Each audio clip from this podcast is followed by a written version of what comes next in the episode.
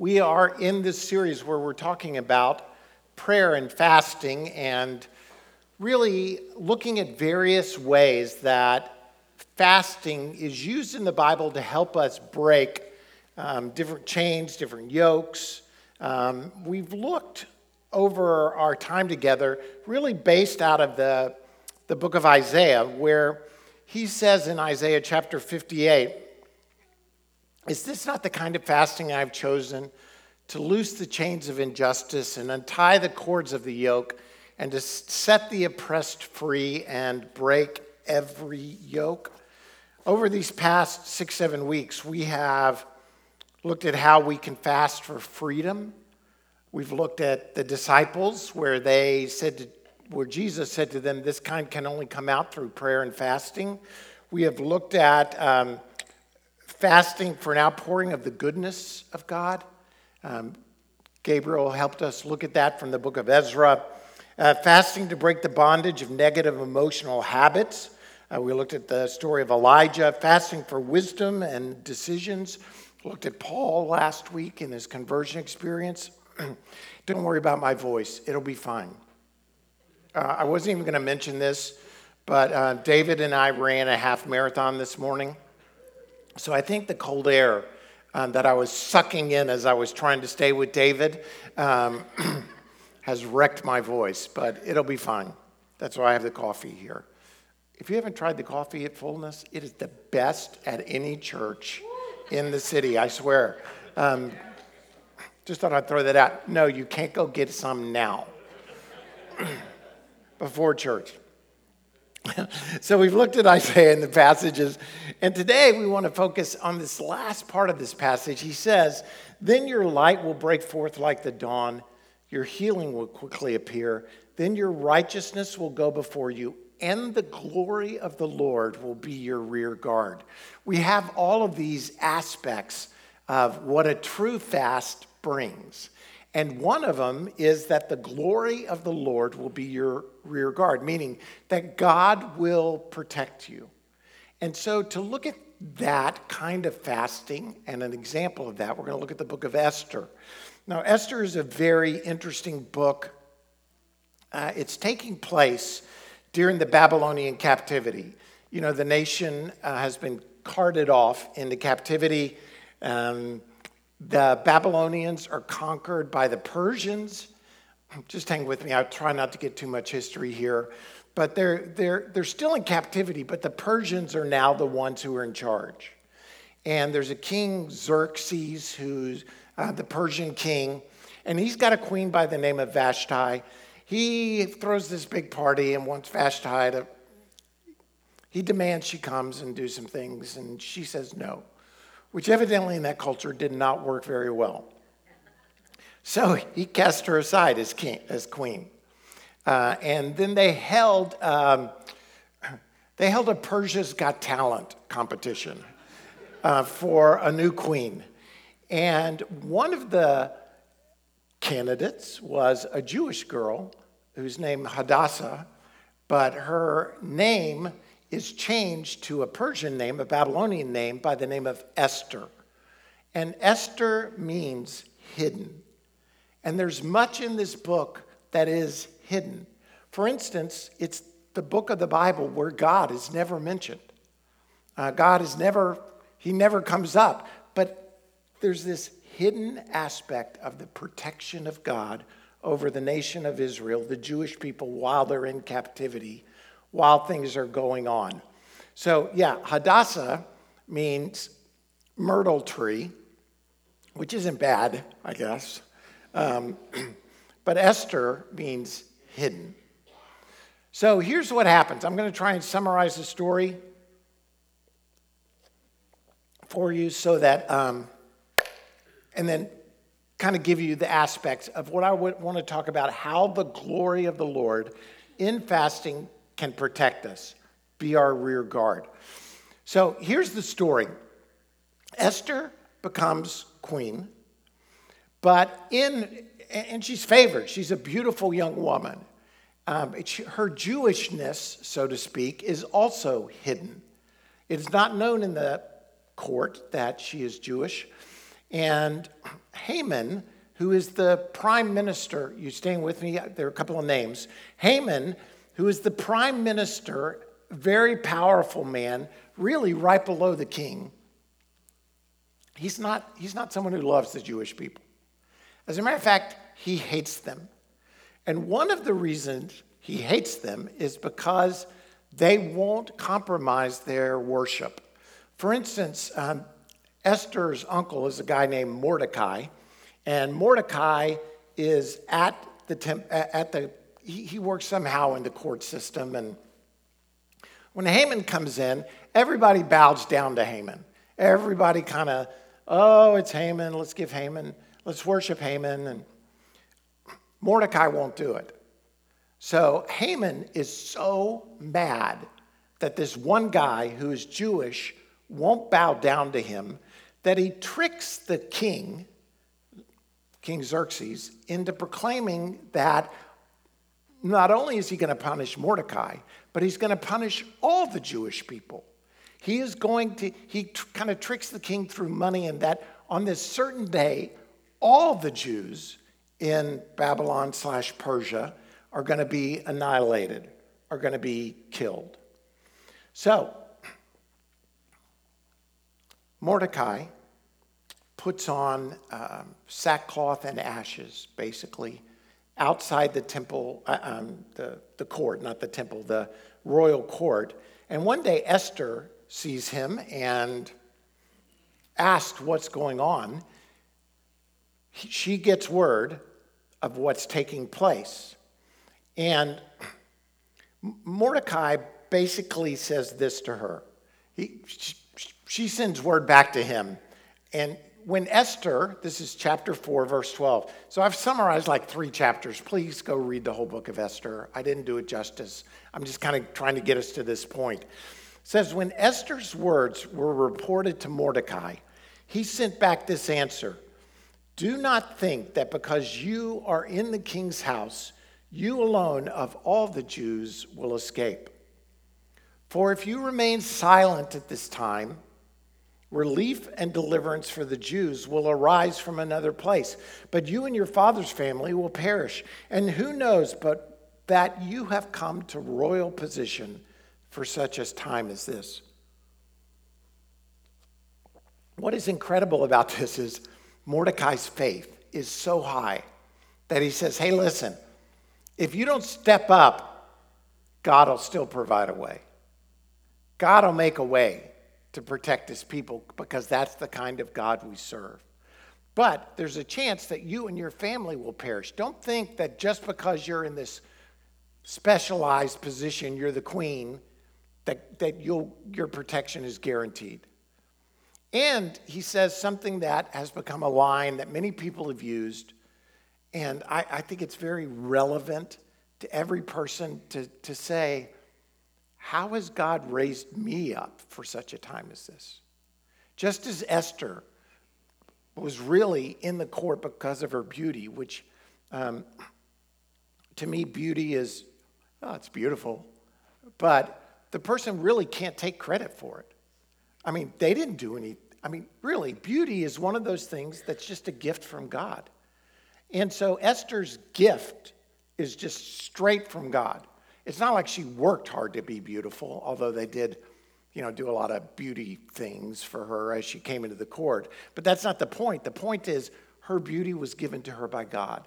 It was a gift. She had been raised up for such a time as this. Then Esther sent this reply to Mordecai. Go gather together all the Jews who are in Susa, which is where they were kind of located mainly, and fast for me. Do not eat or drink for 3 days, night or day. I and my maids will fast as you do. When this is done, I will go to the king, even though it is against the law. And if I perish, I perish. So Mordecai went away and carried out all of Esther's instructions. She asked for a 3-day fast among all the Jews before she goes to see the king, for God's protection to be upon her, because what she's doing is risking her life to go into the presence of the king and ask. And you may be asking, well, why is that? Wasn't she the queen? Yes, she's the queen, but she has to be summoned into the king's presence in this culture. She can't just waltz in and say, hey, I've got a request. So for her to present herself in a way where she's going to give this request is putting her life in danger. Because he could say, yes, share me the request, or no, you're dead. I mean, he's the king. So he's got full power and reign over all of this. Even though she's in favor with the king, it's still a risk. Side point. Mordecai, when he's hanging out outside the court, he hears these two guards who are really angry with the king, who are really mad at him. And so they start plotting to kill the king. Mordecai gets word to Esther about the plot of these two soldiers, and action is taken and they're eliminated. But nothing really happens to Mordecai. He's not really elevated. He doesn't get the praise. But Esther does tell the king that it came from Mordecai. Just hold on to that side point as we get back to the story. So here's some basic truths that I want you to see from this story and about the Lord being our rear guard as we look toward how can we enact this in our lives. So for those of you who are new over the past weeks, I've been giving in these times of fasting and prayer this idea that we place ourselves in a position where God will act, but there's no guarantee that God is going to act. But there's a better chance of it if we position ourselves where he will. So rather than saying, hey, I'm going to give you 5 steps to guarantee God's protection in your life, I'm just going to give you 5 steps that will put you in a position where God can protect you. Because even Esther is saying, hey, if I go in, if he kills me, he kills me. If I die, I die. There's a realization that the result is up to God, but our actions are what we need to take. So here's some basic truths before I get to those first. The first is this: we are in a battle. Please realize this. Please acknowledge the battle that you're in. If you're a part of the kingdom of God, if you're a follower of Jesus Christ, you're in a battle. There's an enemy who hates you. I know I say this a lot in our church, but the reason I say it is because many people within the church act as if there's no battle going on. Or if they act as if no battle's going on, even if they acknowledge the battle, they say, you know what, there's a battle, but I'm going to sit this out. I'm going to just be on the sidelines. Rumor has it there's some football game going on today, and I know the Super Bowl is tonight, and I'll watch it. But there's a difference between being a spectator in the competition and actually being engaged in the competition. In the kingdom of God, there are no spectators. You're a part of the battle.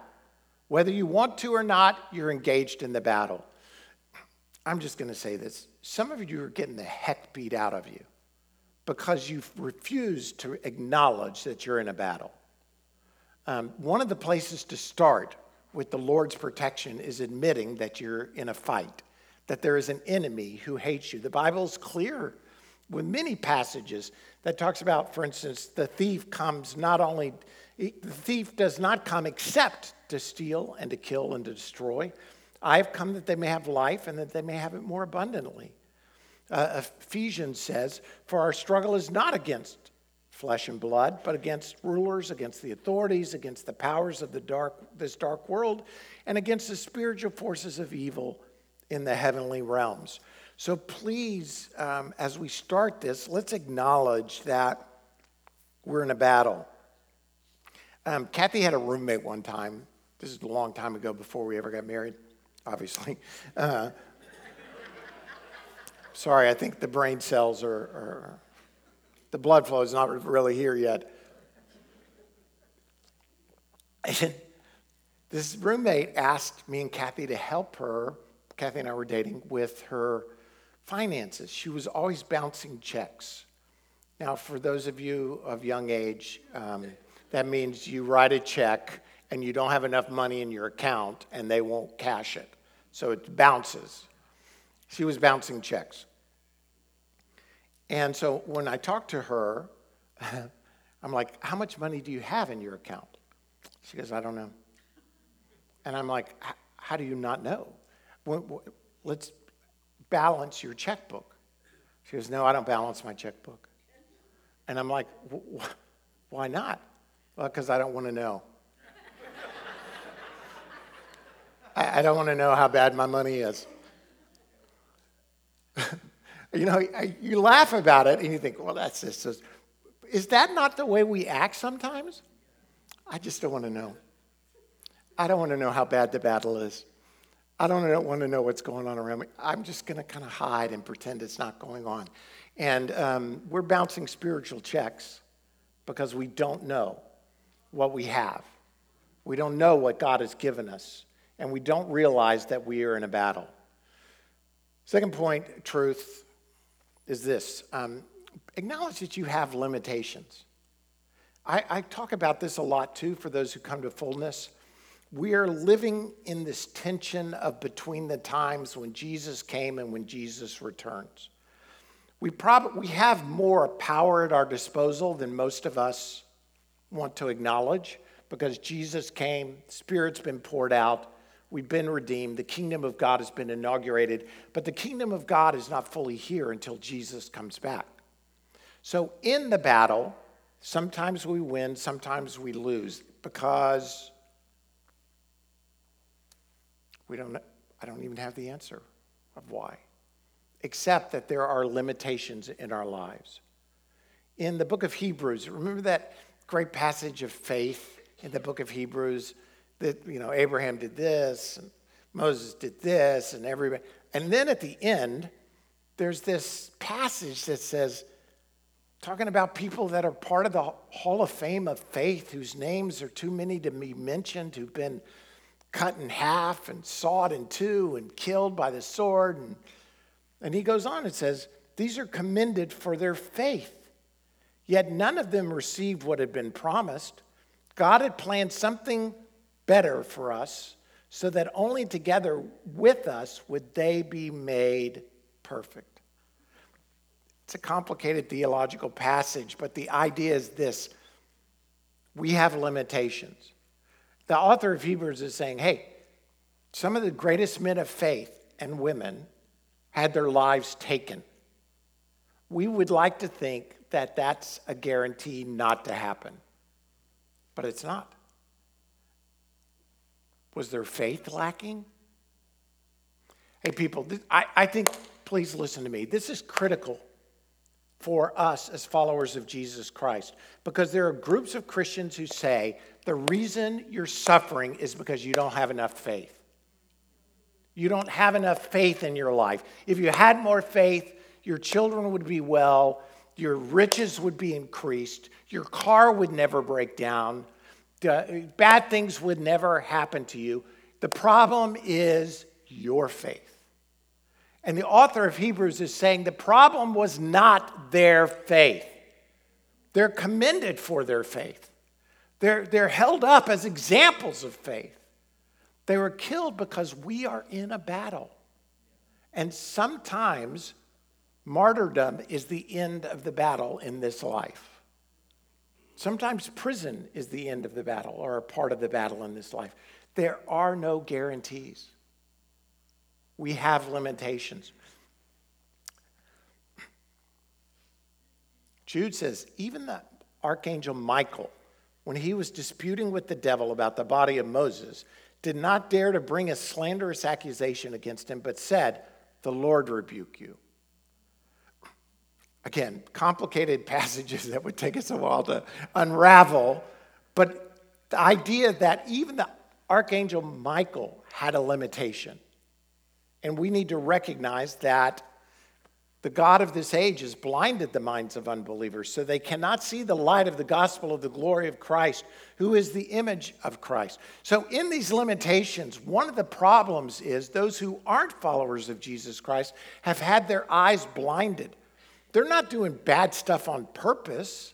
They're doing bad stuff because they're blinded to what the good news says. So that's why it's our job to share the good news of Jesus Christ in the world around us. We are to be light. We are to, as Jesus came to set the captives free, to help the blind to see, that's our goal as well. And it's a battle for that to occur. And another basic truth is this. Don't ignore sin in your own life. Your enemy, the devil, prowls around like a roaring lion looking for someone to devour.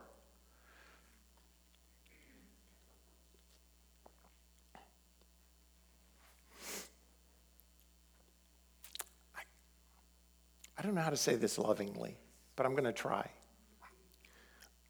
Did I tell you I ran a half marathon this morning? So if a little I come across edgy, give me some grace as well. It would be helpful in the battle if you'd stop sinning.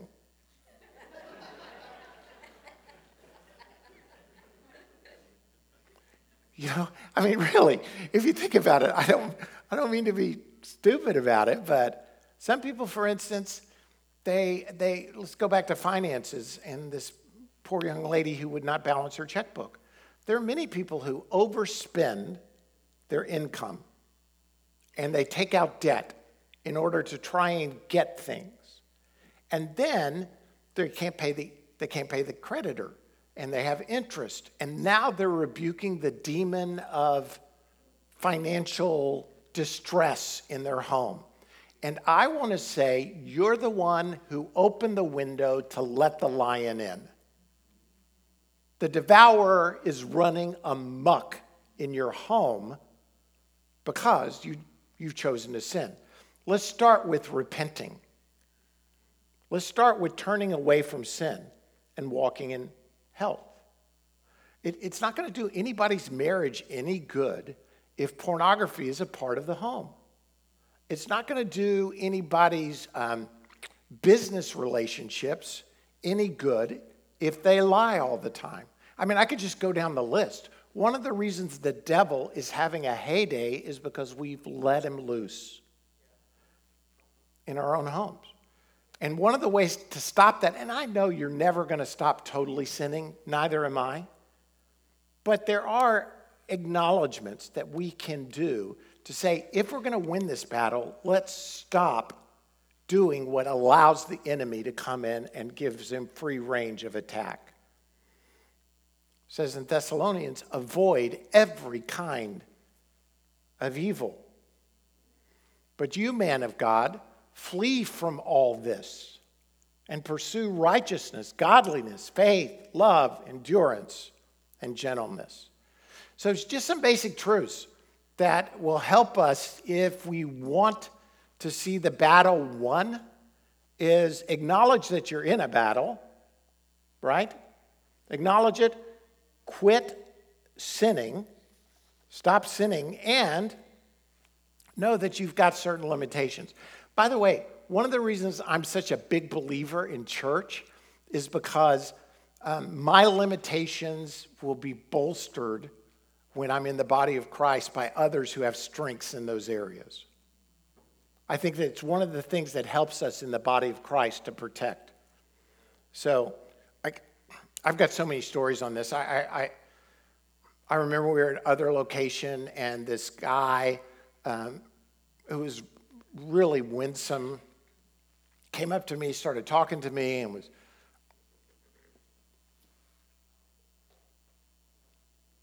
I won't go into all the details. But my first thought was, you know, this guy could be a real help in our church because we were building the church. You know, our church was at like a vulnerable state as we were growing. And So I'm thinking in my head, building the church, this guy could really help us. What do I do to get this guy here and engaged? And as I was walking out that day, I remember clearly I was in the parking lot. We were at the location that's now a police station. And Chris came up to me and said, hey, I don't know who that guy is, but I feel a warning from God about this guy. And I just want to tell you that I don't know why I sense this so strongly, that God is saying to avoid this guy. Which, praise God, I have elders, right? Because my thought was, build the church, this guy can help us. But it made me, so I had lunch with the guy just to kind of, it turns out, any movement toward this guy could have destroyed our church. I mean, the list is long of why. But just to say, all of us, any person in any leadership capacity or any existence capacity, needs others within the body of Christ who have certain gifts that can help you, because your limitations will expose what the enemy can do. You with me? I know I'm a little delirious, but these are really good points. If you'll take them, they'll help you. All right, here's where I want to focus for just a couple of minutes. I won't keep you very long, I promise. I believe that one of the ways we can experience breakthrough is by recognizing who we are and what God has given us. And really, this is all from using Esther as kind of an example, but to understand who we are and what God has given us is critical within this aspect of seeing the battle won. So the first thing is this: recognize the source of danger and destruction. Recognize the source of danger and destruction.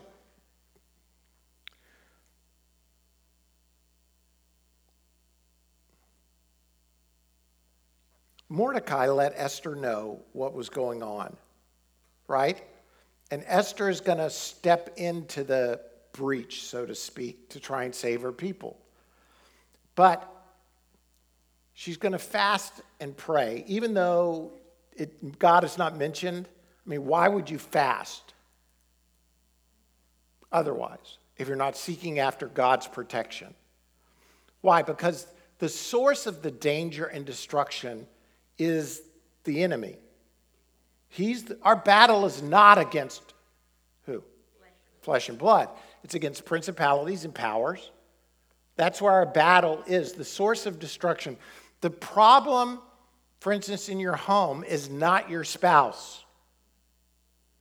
The problem in your home is the enemy wants to destroy your marriage, right?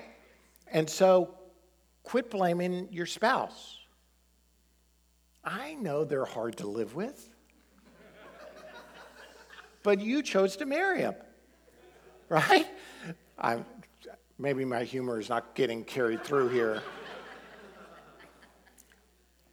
Look, you can use all the excuses you want, but God has a purpose and plan for your marriage, and that's for the two to become one. If the two are becoming one, and that's God's plan, then what's the enemy's plan? Break it up. Destroy it. Make them dislike each other. I mean, really, if you made a list of all the things your spouse does that drive you crazy and then honestly look at the list, you'd be like, these are stupid. Because the things that drive you crazy are probably, for the most part, not big deals.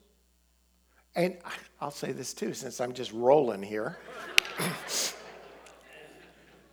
I bet you 10-1. They were all there when you first met them. If you want to go back, compare that list to the boy or girl you dated, and I bet you almost every one of those characteristics were right there. I'll just give you an example from my own life. My wife used to think I was the funniest person alive. I mean, one of the things Kathy will say that attracted her to me, was my sense of humor. If you were to ask Kathy today, what is one of the things that absolutely drives you crazy about Bart? She would say, he thinks everything's funny.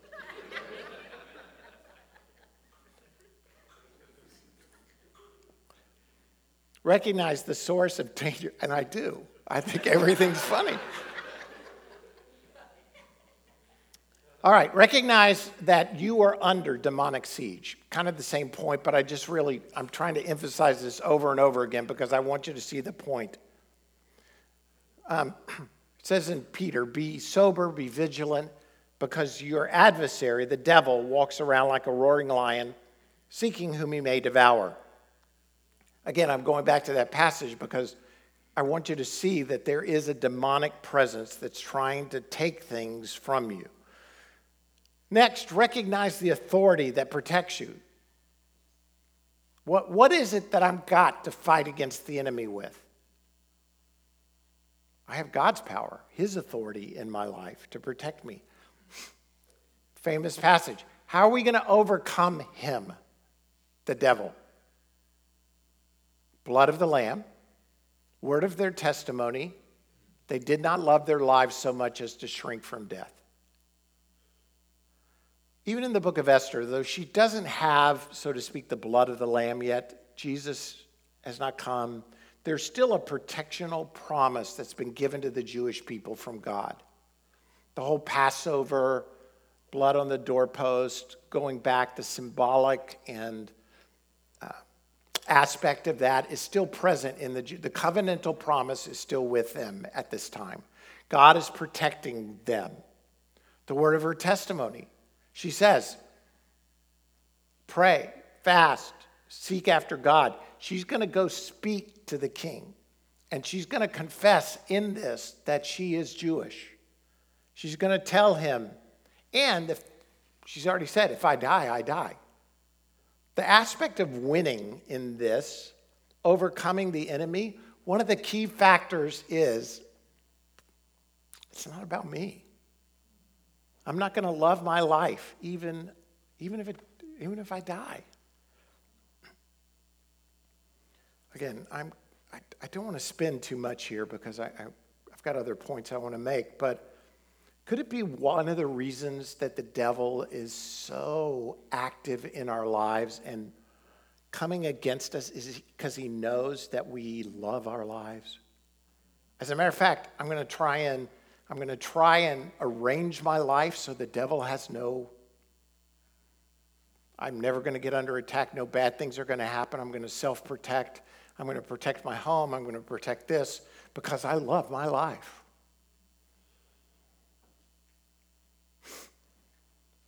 We're all guilty of this in some way. One of the ways we are protected is by recognizing, hey, how are we going to overcome the enemy? Blood of Jesus, the blood of the Lamb. I'm going to speak that God is doing these things. I'm going to speak life. This is not the power of positive confession. This is just speaking what God has done.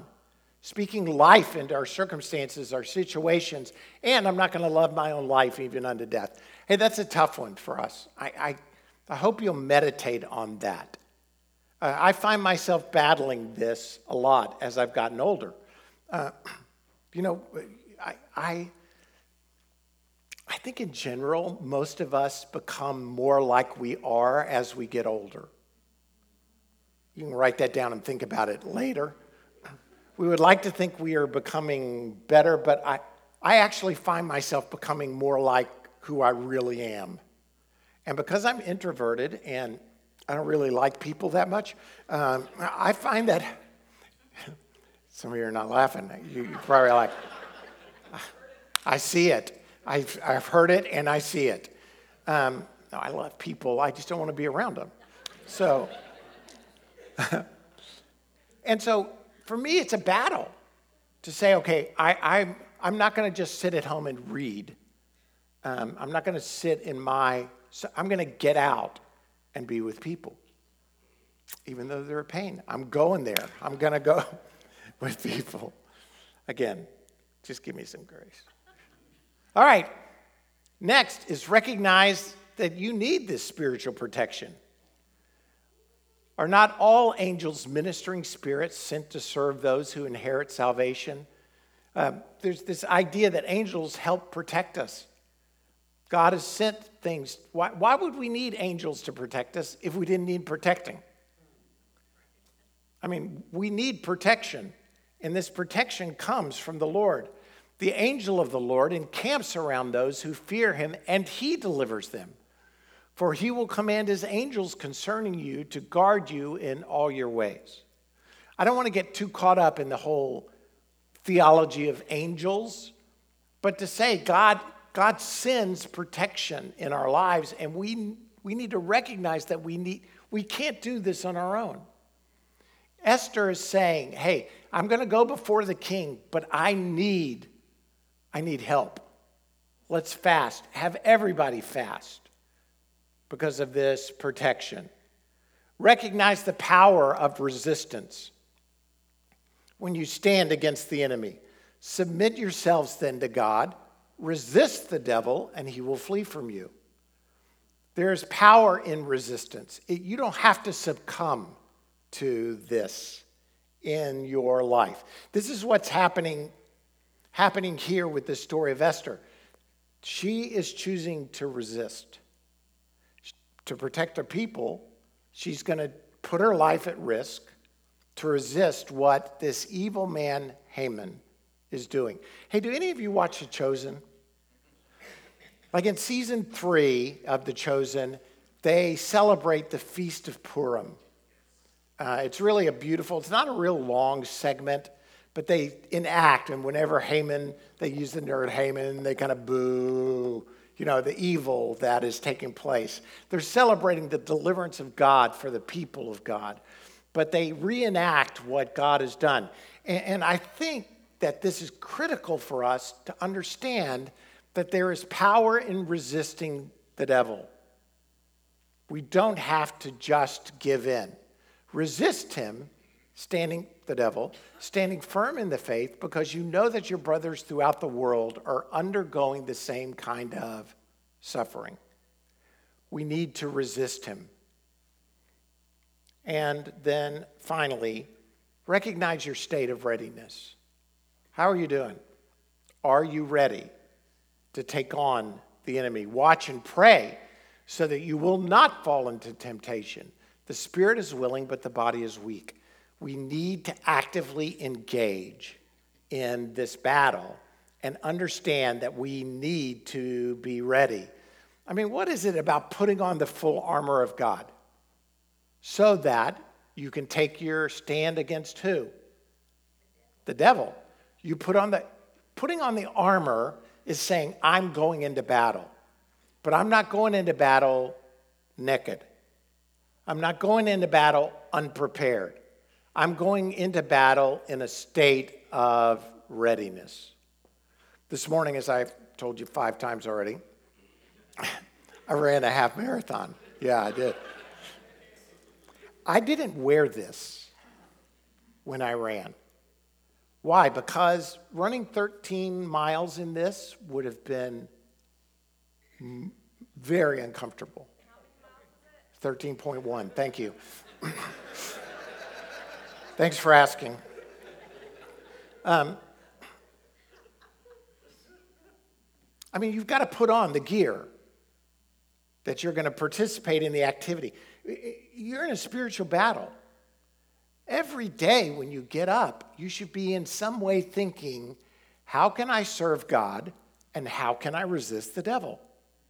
I need to put on the full armor of God. I'm going into battle. To serve God is to fight the devil. And fighting the devil is not standing on a corner with a sign that says God hates some people group. It's impacting your sphere of influence for the kingdom of God. It's going to school. It's going to wherever. And realizing that as you go into school or your workplace or wherever, that you're going to stand as a light for God's kingdom.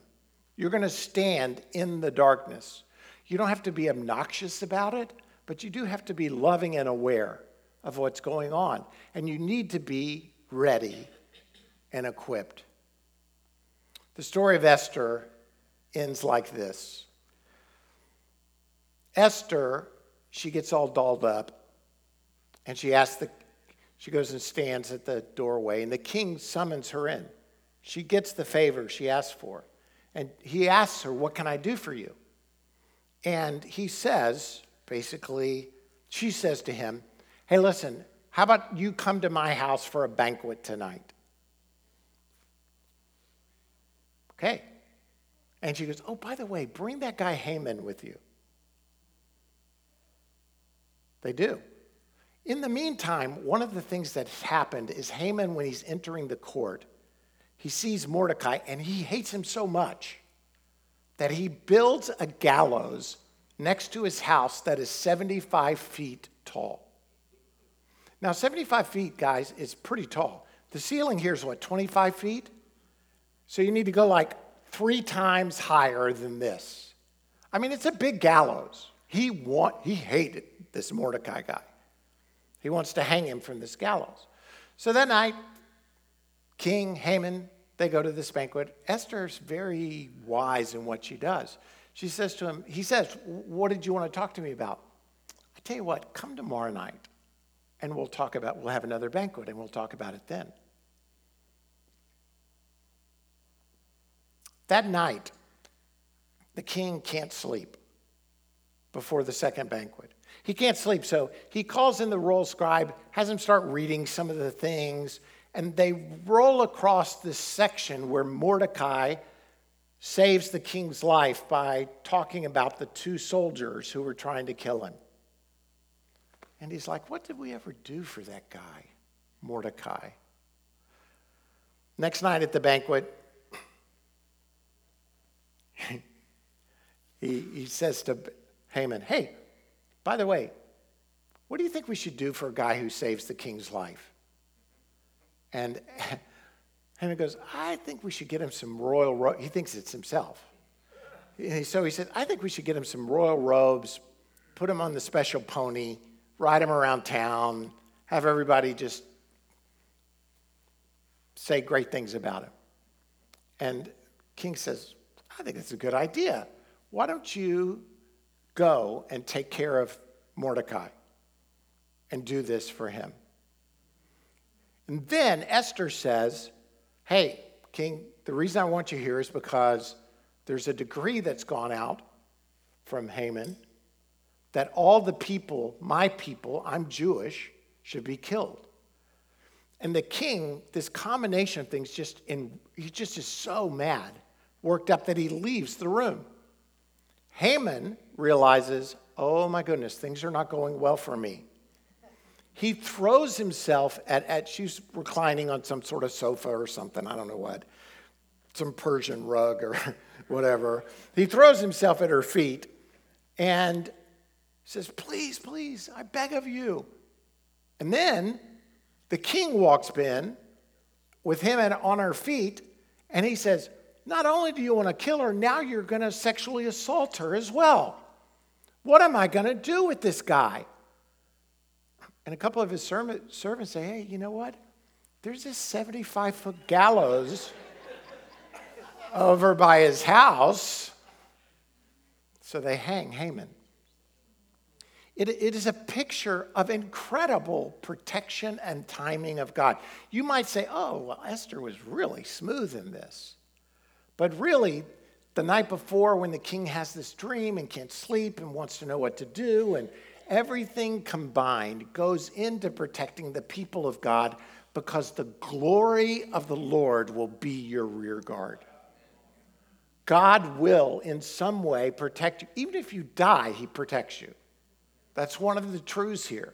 His glory, like the glory that went in front of the nation of Israel when they were traveling through the desert, the pillar of fire in day and the cloud by night. That's the glory of the Lord. He will be your rear guard. He will protect you. And so as you fast and seek after him for protection, please recognize that the source of danger and destruction is the enemy, that you have authority that protects you, and you need this spiritual protection because we're in a battle. And there is incredible power in resisting the devil and the enemy. As we fight this battle every day, stay ready and engaged to see his kingdom advance. Lord, we thank you. And we pray that today you would direct our steps. God, we don't want to give the enemy more credit than he's due. But at the same time, Lord, we don't want to be stupid and not recognize that we have an enemy that we're fighting. We want to be ready. We want to recognize. But at the same time, Lord, I stand here today and say, greater is he that is in me than he that is in the world. We have victory through you. And Lord, I pray that we will do everything to participate in the victory that you came to give us. Lord, may we fast, may we seek after you, may the glory of the Lord surround us.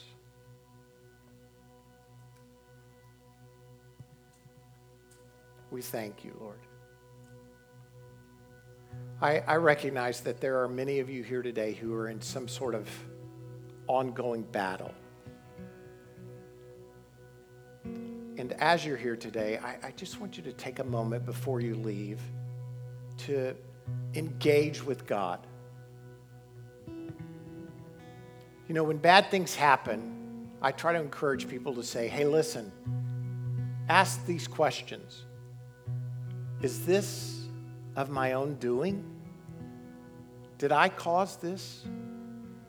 And if so, then ask God for forgiveness. Repent, change direction. Is this of the enemy? If so, resist. Or is it of the Lord? Is he trying to teach me? Is he trying to prune me? Is he trying to bear more fruit? If so, then receive what he has for you. So before we leave, I would like you to stand and join us in singing this song of praise that the battle belongs to God. It's his. We're participants in it. But that we have a victory. Ask God to give you wisdom about your part in this entire process and battle. Stand up and let's worship him before we leave this morning.